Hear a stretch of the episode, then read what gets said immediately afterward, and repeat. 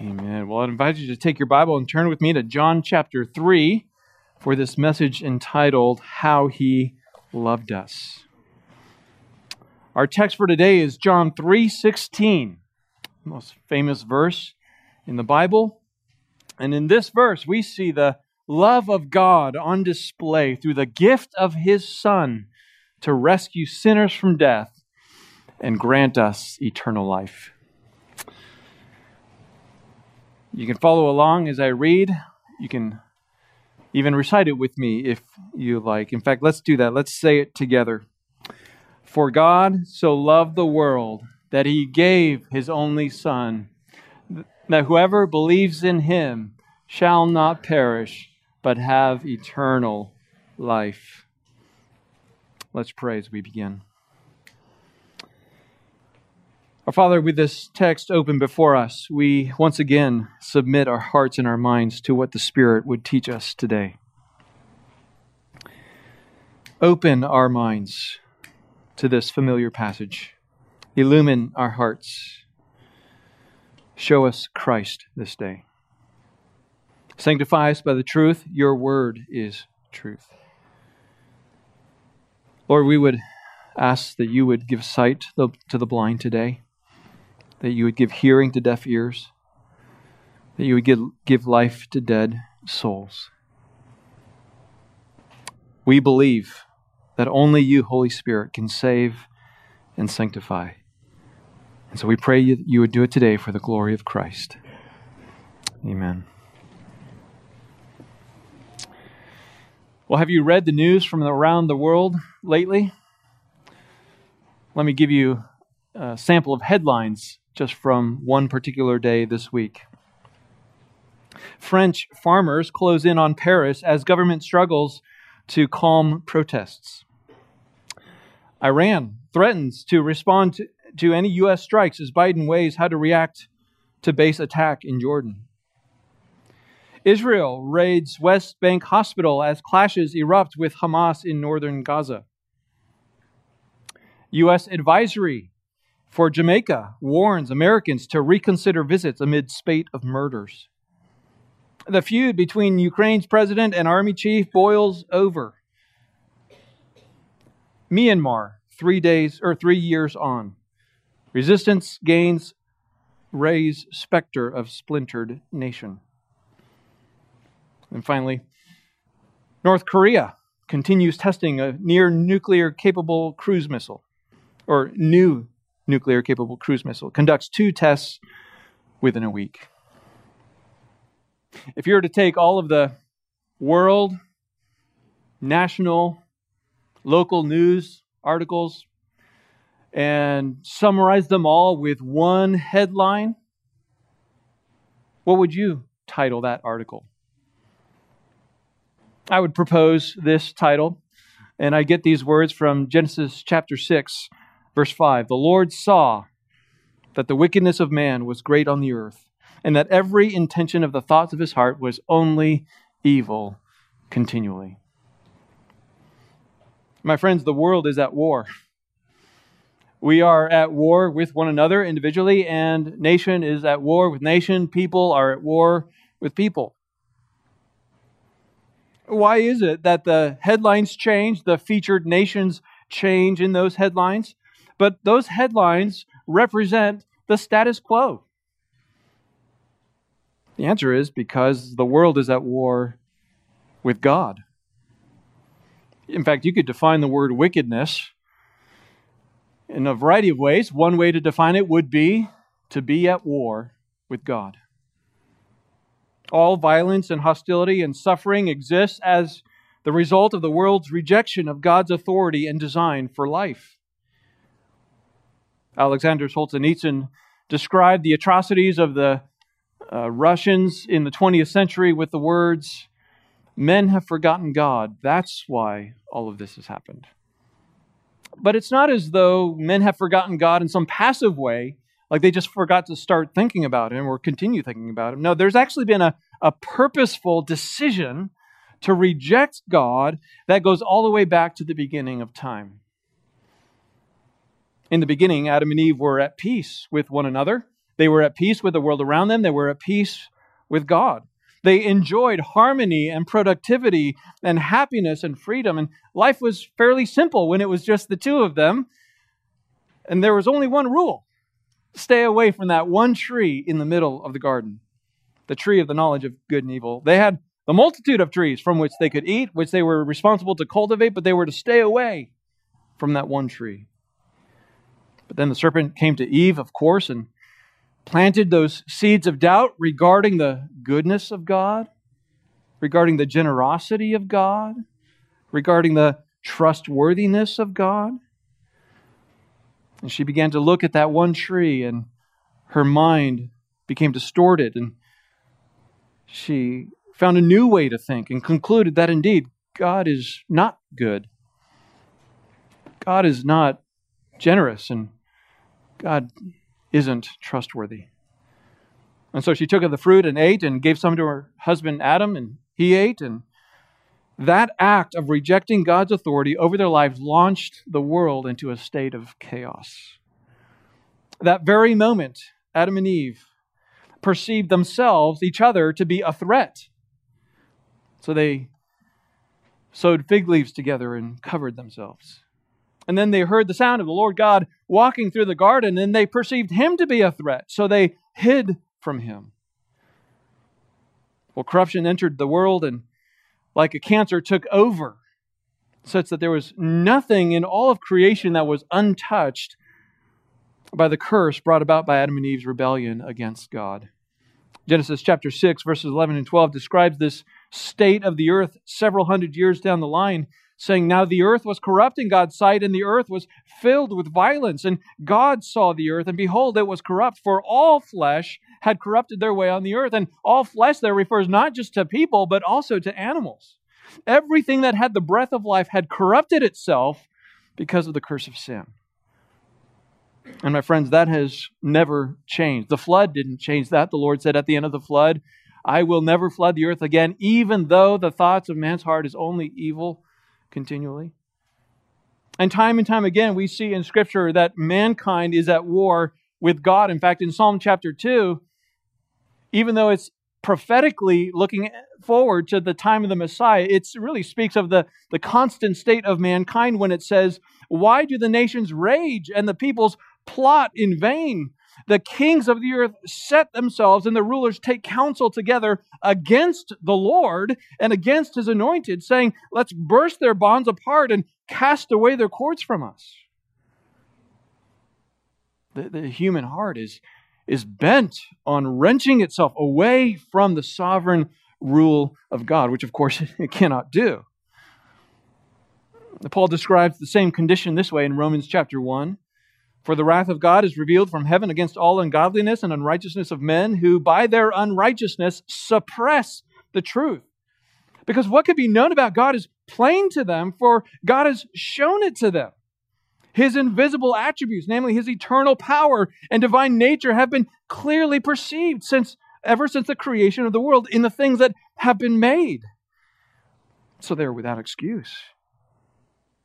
He goes on, for although they knew God, they didn't honor him as God or give thanks to him, but they became futile in their thinking and their foolish hearts were darkened. And they claimed to be wise, but they became fools and exchanged the glory of the immortal God for images resembling mortal man and birds and animals and creeping things.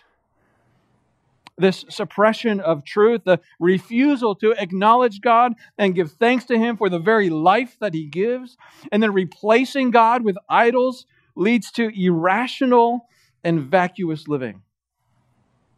Paul goes on to describe that in Romans chapter 1, but he also describes it in Ephesians 4 this way Now, this I say and testify in the Lord that you must no longer walk as Gentiles, just unbelievers, do in the futility of their mind.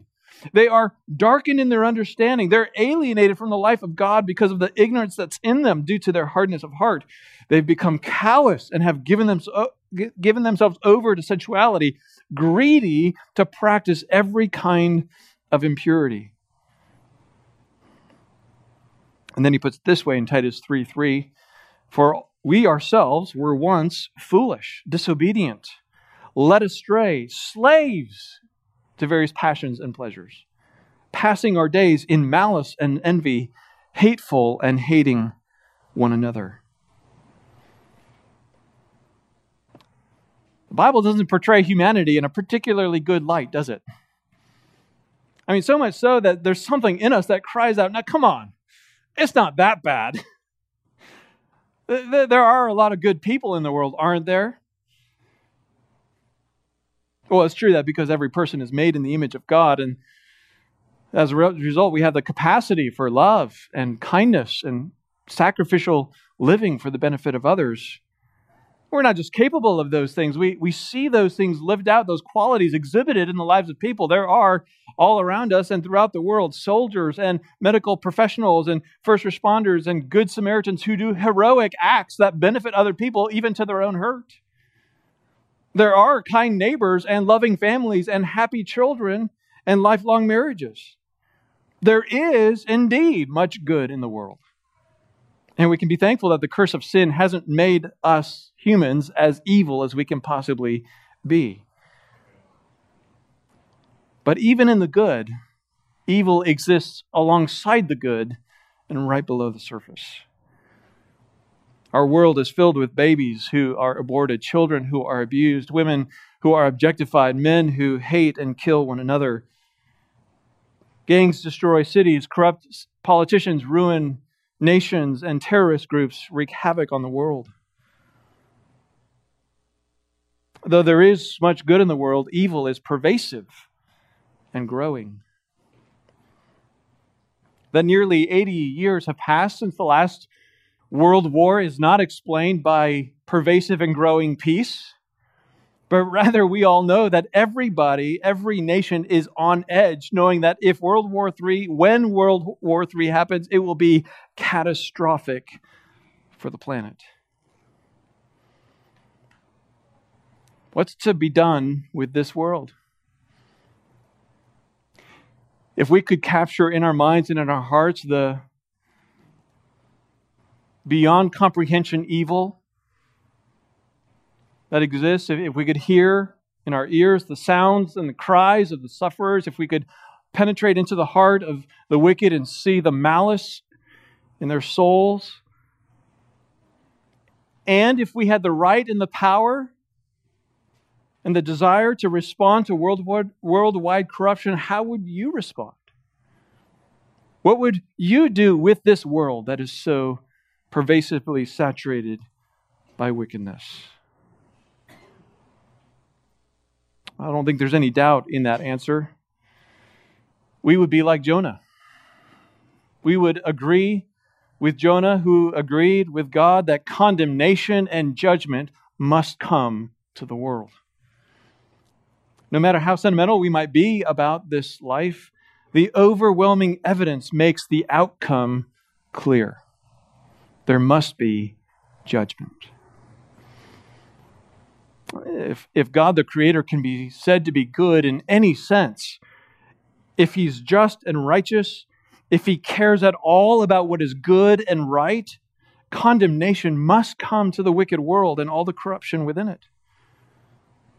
Otherwise, God would be saying wickedness doesn't matter. Evil and pain and sorrow and suffering are irrelevant. The truth is, all humanity, save for the one who was born of a virgin, is worthy of condemnation and deserving of punishment. From the very beginning, when he spoke to Adam and Eve, God made it very clear that the punishment for death, or the punishment for sin, is death. It has been that, and it must be that. Like the laws of the Medes and the Persians, which can't change once it's been signed, the world must perish because it has turned away from the living God who made it. And the justice and the righteousness of God must see that come to pass. So, why hasn't he done it? It's not because he lacks the power. The plagues he brought to Egypt in delivering his people Israel showed that he has the power over creation to do whatever he wants to do. The Lord says of himself in Isaiah 45, verse 7 I form light and create darkness. I make uh, well being and create calamity. I am the Lord who does these things. And then in verse 12, he said, I made the heaven and created man on it. Or rather, I made the earth and created man on it. It was my hands that stretched out the heavens, and I commanded all their host. So God has the power to judge the whole world and bring his justice to pass. So why hasn't he done it? Well, it's not because he doesn't have the right. Psalm 24 1 says, The earth is the Lord's and the fullness thereof, the world and those who dwell in it. For he founded it upon the seas and established it upon the rivers. He, he made the earth and all that is in it, and therefore he has the right to do whatever he wants, just like the potter has the right to do whatever he desires with his clay. The Apostle Paul makes this argument in Romans chapter 9 when he says, Has the potter no right over the clay to make some or to make out of the same lump one vessel for honorable use and another for dishonorable use? What if God, desiring to show his wrath and make his, his power known, has endured with much patience vessels of wrath prepared for destruction? God has the right to bring destruction on this world. The world and all of us who are in it deserve the wrath of God to come upon us. And even, God, even though God has the power and the right to do it, He hasn't given us over to His wrath. Well, could it be that even though God has the power and God has the right, that maybe He just doesn't have the will to do it? That somehow He just can't stomach the idea of condemning the entire human race? No, that's not it. Revelation 20 tells us that one day he will exert his power and his right to bring judgment to all who are apart from Christ. It tells us, in fact, what it will look like. The Apostle John saw this vision of that final day. He says, Then I saw a great white throne and him who was seated on it. From his presence, earth and sky fled away, and no place was found for them. And I saw the dead, great and small, standing before the throne, and books were opened. Then another book was opened, which is the book of life, and the dead were judged by what was written in the books, according to what they had done. And the sea gave up the dead who were in it, death and Hades gave up the dead who were in them, and they were judged, each one of them, according to what they had done. Then death and Hades were thrown into the lake of fire. This is the second death, the lake of fire. And if anyone's name was not found written in the book of life, he was thrown into the lake of fire. So God has the power, God has the will, or rather the right, and then God has the will to judge.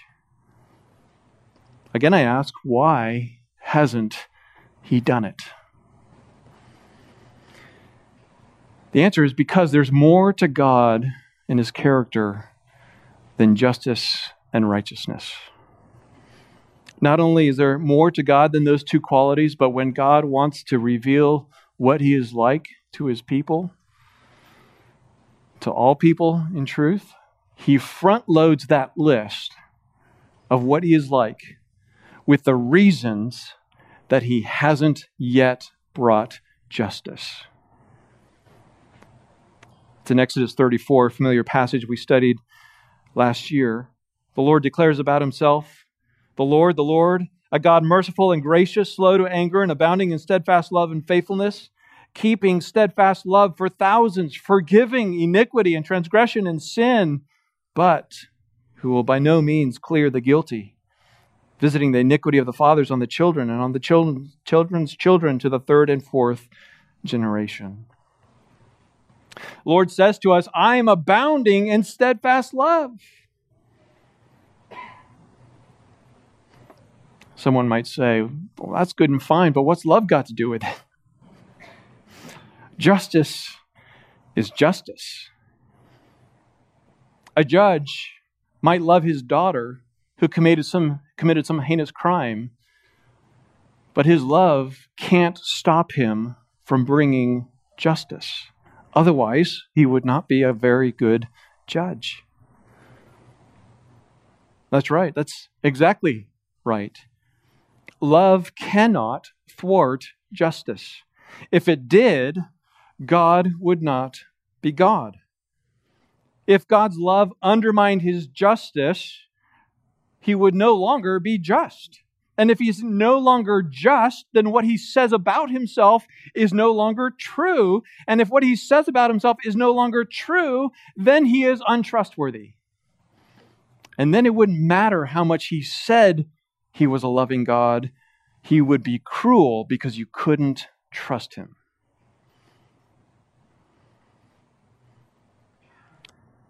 John 3:16 is the explanation of how God's love and God's justice meet in perfect harmony to satisfy the wrath of God while providing an escape from condemnation. With the events that we had on Friday and Saturday, we're focusing this weekend on the heart of God for the world. And John 3:16 conveys to us the heart of God for the world shining in all of its splendor through the gift of his son by which he offers eternal life and redemption. We're going to walk through this verse under four headings. First, the world God loves. The world God loves. Second, the son God gave. Third, the life God offers.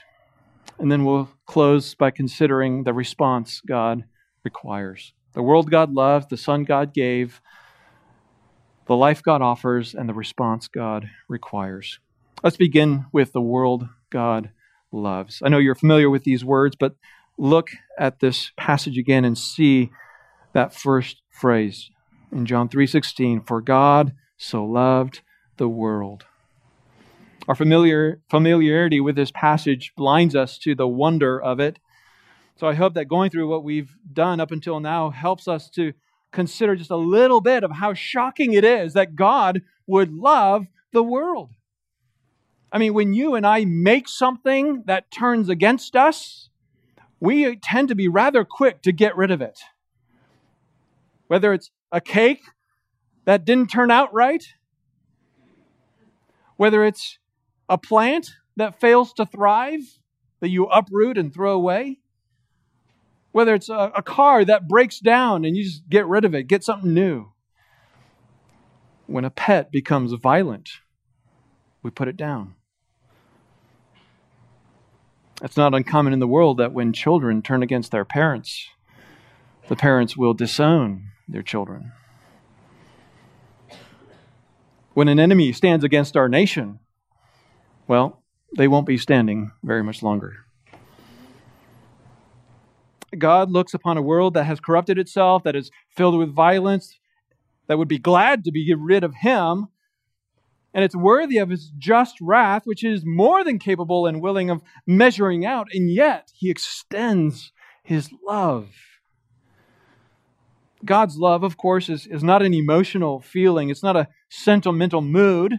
It's not an infatuation or a blind romantic attachment. God doesn't look at the world with rose colored glasses, and He's not needy as though He loves the world just so that the world will somehow love Him back.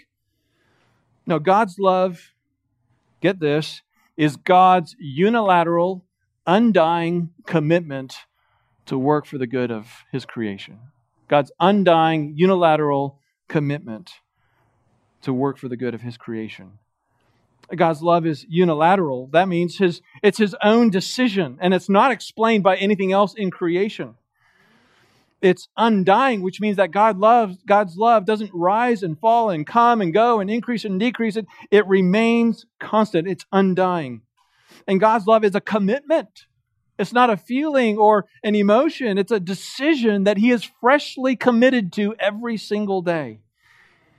And God's love works for the good of his creation. His love is aimed at benefiting those who are the object of his love. Speaking of the unilateral love of God, the Lord says to Israel in Deuteronomy 7 It was not because you were more in number than any of the people that the Lord set his love on you and chose you, for you were the fewest people. But it is because the Lord loves you and is keeping the oath that he swore to your fathers. But the Lord has brought you out of the mighty hand, with a mighty hand, and redeemed you from the house of slavery, from the hand of Pharaoh, king of Egypt. God unilaterally, unilaterally chose to set his love on Israel. And as his love is for Israel, so it is for us. Speaking of God's undying love, Lamentations 3:22 says the steadfast love of the Lord never ceases. His mercies never come to an end. Psalm 136 declares to us in every one of its 26 verses the steadfast love of the Lord endures forever. So God's love is undying. Speaking of God's committed love, verse 23 of Lamentations 3 refers to the steadfast love and mercies of the Lord, saying, They are new every morning. Great is your faithfulness. That's why I say that God is freshly committed to his love every day. Ezekiel 16 is a powerful passage where the Lord rehearses to Israel the in vivid metaphor the, the extent of their idolatry. And the Lord promises judgment, but then he says this Yet I will remember my covenant with you in the days of your youth, and I will establish with you an everlasting covenant. That's a unilateral commitment that God makes to set his love on Israel. So God's love is unilateral, it's undying, and it's a committed love. Speaking of God's working for the good of his creation, uh, Jesus says in Matthew 5:45, "For he, the Father, makes his son, the actual son, rise on the evil and on the good, and sends rain on the just and on the unjust." And then in Luke 6:35, he says that the Father is kind to the ungrateful and to the evil. So God's love manifests itself through the kind blessings of God that we see with the sun outside, with the rain when it comes, with all that God allows this world to flourish. So God's love is his unilateral, undying commitment to work for the good of his creation, not just those he intends to save, but also to the unjust and to the evil and to the ungrateful. What the world deserves from God is judgment. But the, what the world receives from God is love that gives them life and breath and all things. God's love, as we said, causes the rain to fall so that food can grow. Rainbows can be seen, plants and trees can be green, and water can be collected to drink.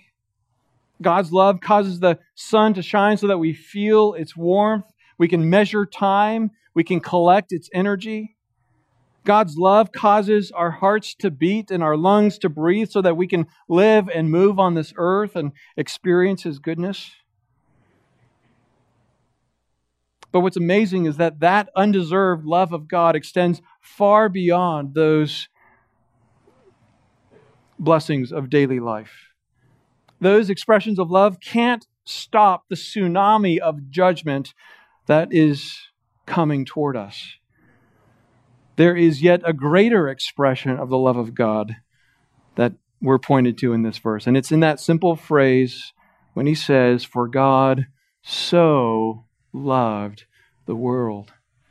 The word so there in the original is not a measurement of, of it's not a, a word of measurement or degree as if to say God loves the world this much. Rather, it's a word that means in this way. God loved the world in this way. Well, what way? Well, look at the text. It says, God so loved the world that he gave his only Son. Consider the world God loved. This is now the Son God gave. God loved us by giving us his Son.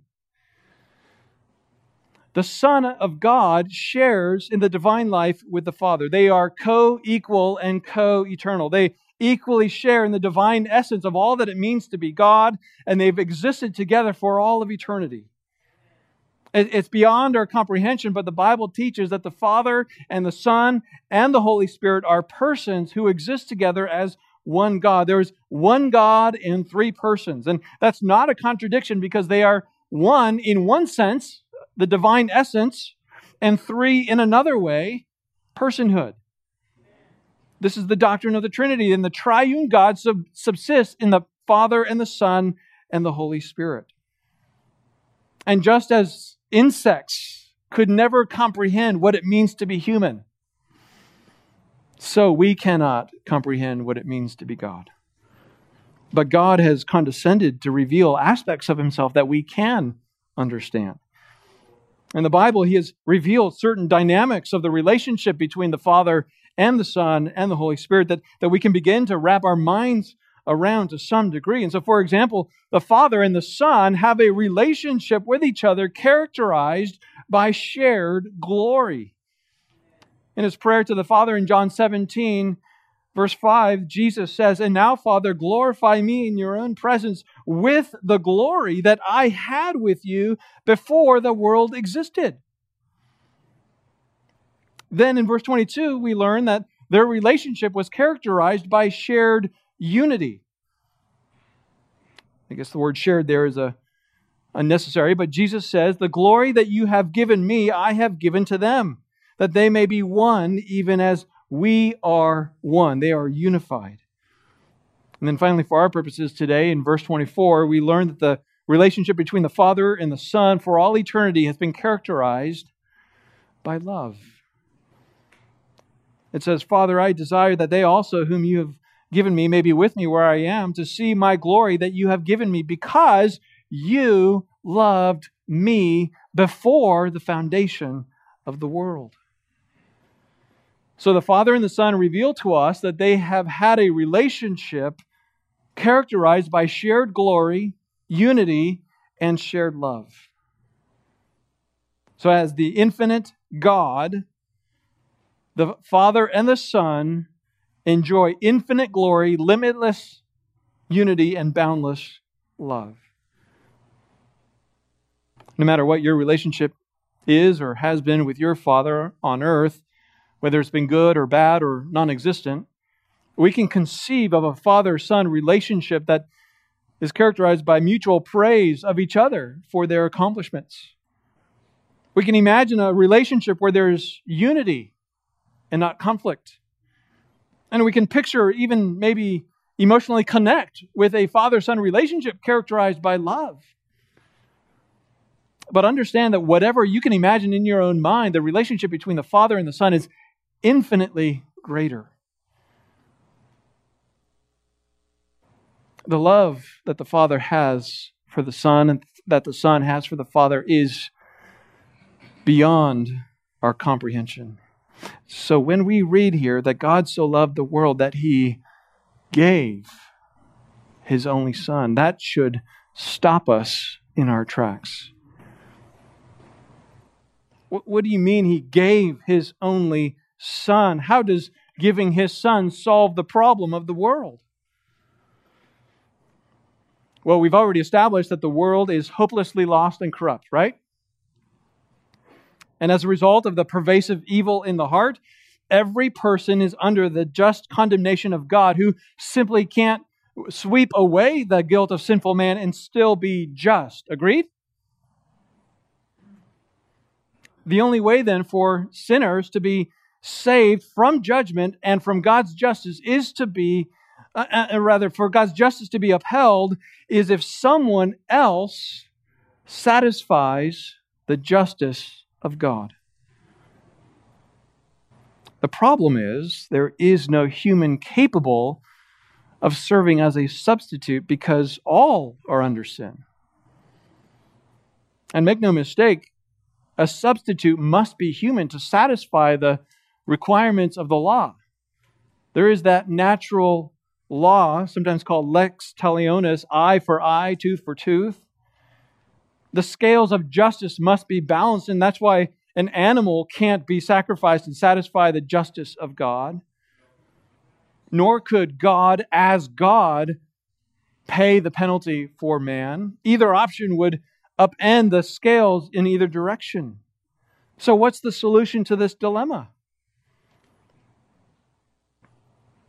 Well, the infinite wisdom of God came up with a plan and a solution in eternity past. The Father and the Son agreed together to send the Son into the world whereby he would become a man without losing any of his deity. And being born as a virgin, he wouldn't be stained by sin. And therefore, being truly man and truly God, he lived a life of perfect obedience to God. And though he didn't deserve it because sinful man is hostile to God, they hated Jesus and they nailed him to a cross. And as he hung on that cross, the Father took all of the sin of those who would believe and placed them on Christ. And he poured out his wrath, satisfying his justice to the last drop. As, as truly man, Jesus served as a lostful substitute for sinful man. And as truly God, he was able to absorb the infinite wrath of God for many. 2 Corinthians 5:21 says for the for our sake he made him to be no sin who knew or he made him to be sin to, who knew no sin so that in him we might become the righteousness of God. So the Holy Father looked upon the Holy Son with whom he had shared eternal glory, unity, and love, and he treated him, his own son, as though he had lived the life of a vile criminal. Really, the collective sin of a multitude of sinners. Though for all eternity they had known nothing between them but perfect joy and love, the Father treated him, his own son, as if he hated him. This wasn't cruelty on the part of the Father. This was the plan that they had together agreed to before time began. And Jesus, for his part, was not a victim. He had said in John 10, verse 18, No one takes my life from me. I lay it down of my own accord. I have authority to lay it down, and I have authority to take it up again. This charge I have received from my Father. So, so he was not a victim, he was a willing participant in this plan of salvation. Well, Jesus died on that cross and he was buried. And to show that he had accepted the sacrifice of his son, the Father rose Jesus from the dead on the third day, proving that he had been victorious over sin and death. The justice of God had been met, and sin had been paid for, and freedom and forgiveness, or rather, forgiveness and freedom from condemnation had been won. That's what it means that God gave his only Son. He gave his Son, who is of inestimable value, to save sinners who deserved his wrath. Well, we've seen the world God loves, the Son God gave. Now look again at John 3:16 to consider the life he offers. For God so loved the world, it says, that he gave his only Son, that whoever believes in him would not perish, should not perish, but have eternal life. The purpose of God giving the Son is to rescue mankind from perishing and offer us eternal life. To perish here means to be destroyed. It means to have that ultimate sentence of death carried out on us. But death does not mean the ceasing of existence, it is living apart from the glorious, loving presence of God. Scripture says it is appointed unto man once to die, and then comes judgment. So to perish here means to live forever under God's punishment for sin. The book of Revelation tells us what the final end will be of even the devil himself. It says in chapter 20, verse 10 And the devil who had deceived the nations was thrown into the lake of fire and sulfur, where the beast and the false prophet were, and they will be tormented day and night forever and ever. And then I read it earlier, but verse 15 summarizes what will happen to all who die apart from Christ. If anyone's name, it says, was not found in the book of life, he was thrown into the lake of fire. To perish is to be thrown into the lake of fire. It's a place of darkness and torment and sorrow over sin and seething anger at God. You often find the phrase weeping and gnashing of teeth in Scripture. That's sorrow over sin and anger at God. Lake of fire is not the devil's domain, it's God's domain. It's where God's judgment rules and reigns over every inhabitant of that place forever. This punishment lasts forever, not only because sin is an offense against an infinite God and therefore the punishment is infinite, but also because everyone who is in hell and in the lake of fire continues to sin, being haters of God forever and ever. And so their punishment is justly compounded. This is, this is what it means to perish. And everyone is destined to perish. But God. God offers an escape from his wrath. Escape from hell and the lake of fire, escape from an, eternity perpetually existing under the fierce wrath of God's holy justice, and that escape is here called in John 3:16 eternal life. Whereas the lake of fire is eternal death, God gave his son to offer eternal life. If everlasting death is living under the wrath of God, separated from his mercy and love and grace, then everlasting life is living under the mercy and grace and love of God and being separated from his wrath. Jesus defined eternal life this way in John 17, 3. And this is eternal life, that they may know you, the only true God, and Jesus Christ, whom you have sent.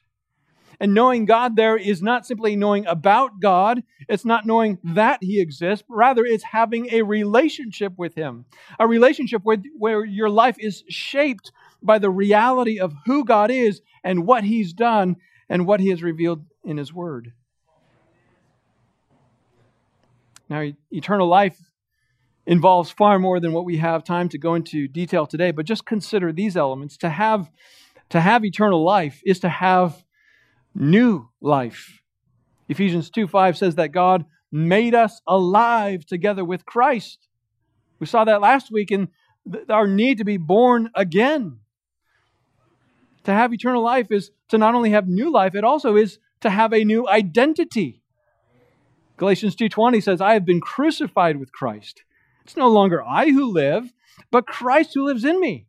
And the life I now live in the flesh, I live by faith in the Son of God who loved me and gave himself for me." So eternal life is a new life. It's a new identity. It's also a new citizenship. Colossians 1:13, "He has delivered us from the domain of darkness and transferred us to the kingdom of his beloved Son." Eternal life is a new life, a new identity, a new citizenship. It's also it also gives us a new master. A new master. Romans 6:22 says, "But now that you have been set free from sin and have become slaves of God, the fruit you get from obedience leads to sanctification and its end eternal life. For the wages of sin is death, but the free gift of God is eternal life in Christ Jesus our Lord." So instead of the cruel slave master of sin, we now live under the benevolent, kind, loving dictatorship, mastery of God, whose yoke is easy and burden is light. Eternal life is a new life, it's a new identity, it's a new citizenship, it's a new master, it's it also makes you part of a new family. Romans 8:16 says the Spirit himself bears witness with our spirit that we are children of God. We are children of God and brothers and sisters with one another, with all those who have eternal life. Eternal life is a new life, a new identity, a new citizenship, a new family. It also provides a new power. A new power. Ephesians 1:19 Paul prays that we would know what is the immeasurable greatness of his power toward us who believe according to the working of his great might. To a new life and identity and master and family and power and citizenship, we can add a new purpose. 2 Corinthians 5:15 says, "And he died for all that those who live might no longer live for themselves, but for him who died and rose again on their behalf." So in living for him, we are to live for his glory, for his praise, for his honor and the spread of his name in the gospel. I know there's far more we could add. I'll round out this list with this eternal life grants us a new future. A new future. 1 Peter 1 3 says, Blessed be the God and Father of our Lord Jesus Christ. According to his great mercy, he has caused us to be born again to a living hope through the resurrection of Jesus Christ from the dead, to an inheritance that is imperishable, undefiled, and unfading, kept in heaven for you. This new future is a, a certain hope that everlasting life is free from the curse of sin and suffering. And because we will be completely free from the presence of sin in the future, we will be able to dwell with God in love and joy and peace forever and ever and ever and ever. Well, this is this eternal life is not a life that we have to wait to receive. This is a life you can have today. The moment a person receives everlasting life, they immediately come under God's gracious and loving rule, and the entire accumulated debt of a life full of sin, past, present, and future, is wiped away once and for all. Forgiveness of sin is not a future hope, it's a settled reality. Freedom from condemnation is not something that will happen, it has happened.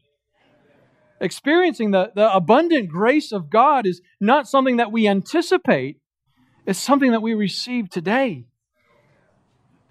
All that is new immediately goes into effect, and all that is future is secure.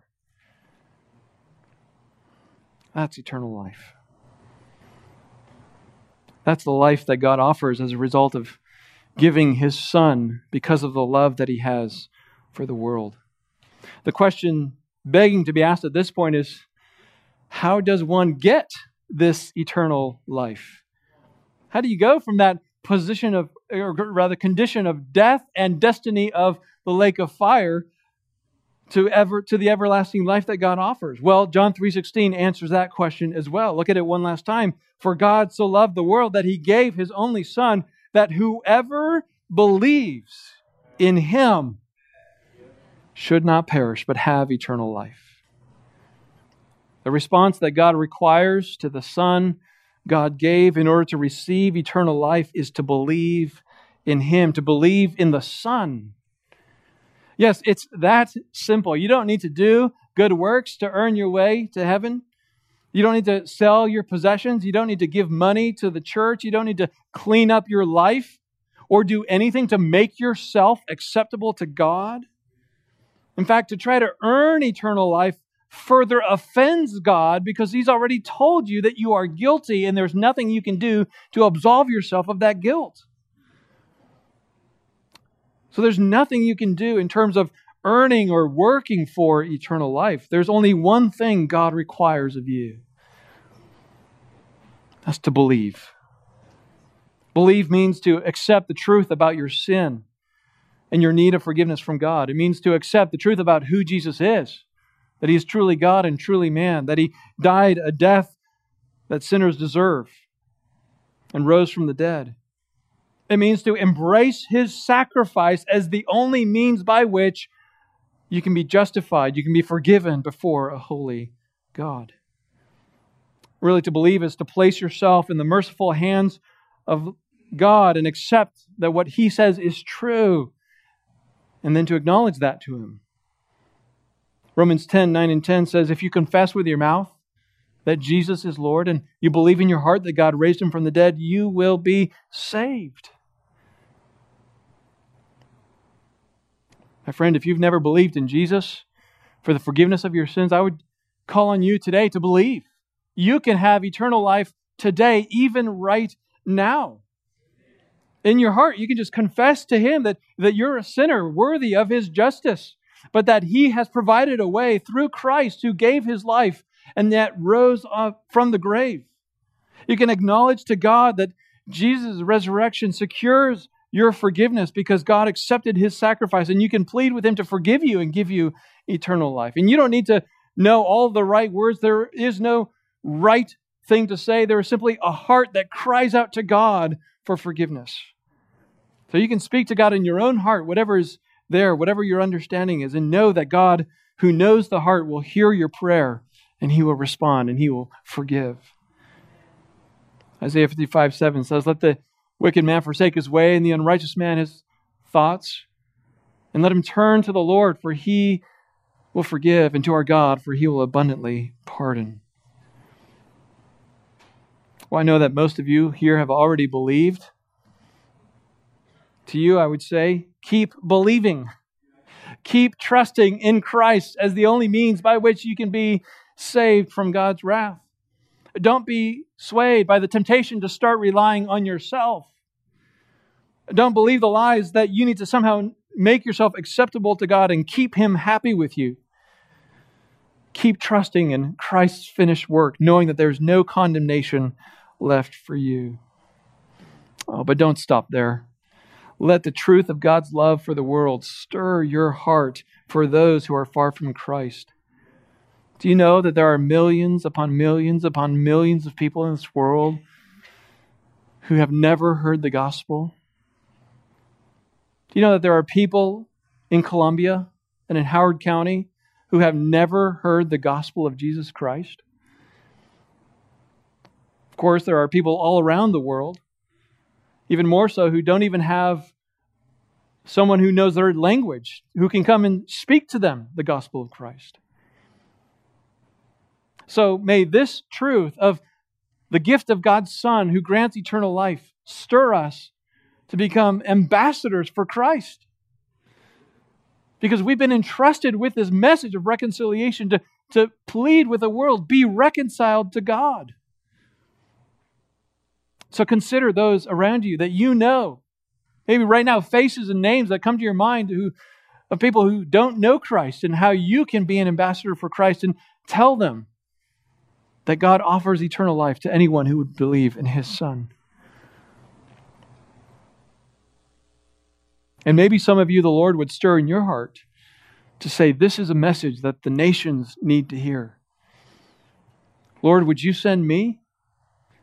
Would you do to me what you did for the Reismans or Teresa Guillory or Juan Moncayo, people who sat in your chairs and raised their hand and said, I will go. I will tell people about Christ. Maybe God would put that on your heart. And we would love to send you and go with you in that way. But whether you go across the water or whether you go across the street or across the hallway, may we all be ambassadors for Christ and proclaim this good news of John 3:16. Let's pray. As I'm praying, the men can come to prepare for Lord's Supper. Father, we thank you for this passage, a passage that's so familiar to many of us. We constantly need this reminder of the simplicity of the gospel. It's not a, it's not a complicated truth. We experience the reality of sin in our own hearts. We we, we see it around us in the world. We see it in the headlines. We hear it on the news. It's not hard to convince us of how desperately our world is worthy of condemnation.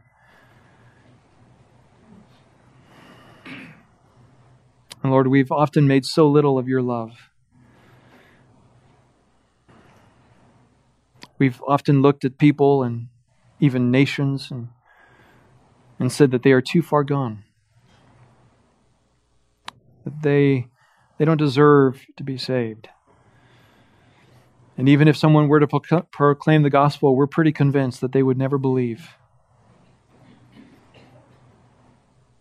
There is a sense in which we can be like Jonah, and we ought to be. And that is in believing that even the most vile, wicked person that we can conceive of is the kind of person that you would save after all, you saved us in our own wickedness and depravity. Lord, help us to be a people who exalt the Lord Jesus Christ and magnify his love, proclaiming this truth to others that they might have eternal life. And for any, Lord, who are here who don't know Christ, would you open their eyes to believe?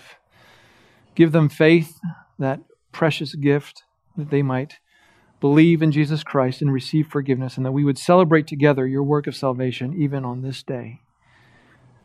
And as we celebrate now the sacrifice of Christ through the Lord's Supper, would you again turn our hearts toward you? In Christ's name I pray. Amen.